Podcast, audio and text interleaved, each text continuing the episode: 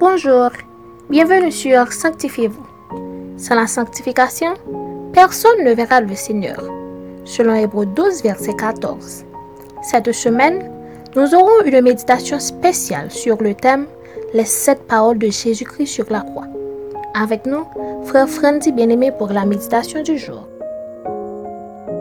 Troisième parole de Jésus-Christ à la croix. Femme, voilà ton fils. Jean, voilà ta mère. Dans Jean 19, verset 26, la parole de Dieu dit, Jésus, voyant sa mère et auprès d'elle le disciple qu'il aimait, dit à sa mère, Femme, voilà ton fils. Jésus ne fait jamais rien par hasard. Après avoir parlé de pardon, puis du paradis, voici que Jésus s'occupe de la famille. Quand il nous a dit, Jésus, voyant sa mère, nous comprenons que Jésus voyait les souffrances intérieures de Marie, sa mère. Apparemment, Marie est déjà veuve et Jésus voit les souffrances de sa maman qui va perdre définitivement son fils. Quelle souffrance pour cette mère. Trois ans auparavant, Simon avait prophétisé au sujet de Marie en disant, Voici une épée transpercera ta propre âme. Dans Luc 2, verset 35. Qui peut comprendre ce qui se passe dans son cœur lorsqu'elle assiste avec douleur et sans force au supplice de son fils? Jésus la comprend et s'occupe d'elle.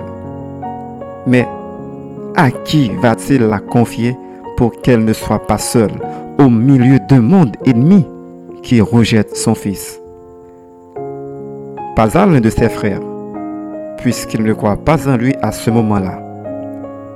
Jésus ne va pas non plus confier sa mère à des incrédules, ni à Pierre qui vient de le renier à trois reprises, ni aux autres disciples qui l'ont abandonné lors de son arrestation.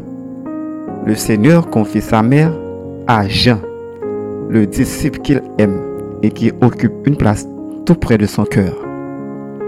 Jésus n'a pas choisi n'importe qui. Il a choisi un apôtre rempli d'amour et d'affection.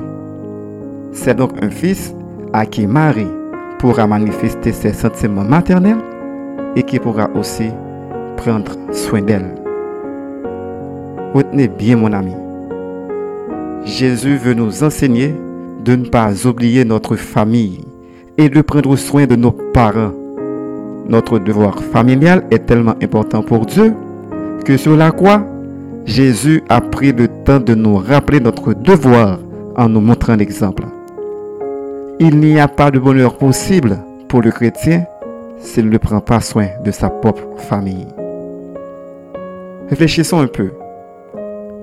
Alors que nous sommes face à des situations difficiles, Avons-nous du respect et du souci pour honorer nos parents, nos familles ou nos proches? Dans 1 Timothée 5, verset 8, la Bible dit Si quelqu'un ne prend pas soin des siens, en particulier des membres de sa famille, il a renié la foi et il est pire qu'un incroyant. C'est pourquoi nous vous conseillons, chers amis, à respecter, à honorer et à prendre soin de nos familles selon l'exemple de notre Sauveur. Amen. Prions pour apprendre à prendre soin de nos familles. Seigneur, à travers cette méditation, tu viens de nous apprendre combien il est important pour toi la famille. Notre devoir familial est tellement important pour toi que sur la croix, tu as pris le temps de nous rappeler notre devoir en nous montrant l'exemple. Cher Seigneur, nous te demandons de nous aider à respecter, à honorer et à prendre soin de nos familles selon l'exemple que tu nous as donné ici, parce que tu es notre modèle parfait. Amen.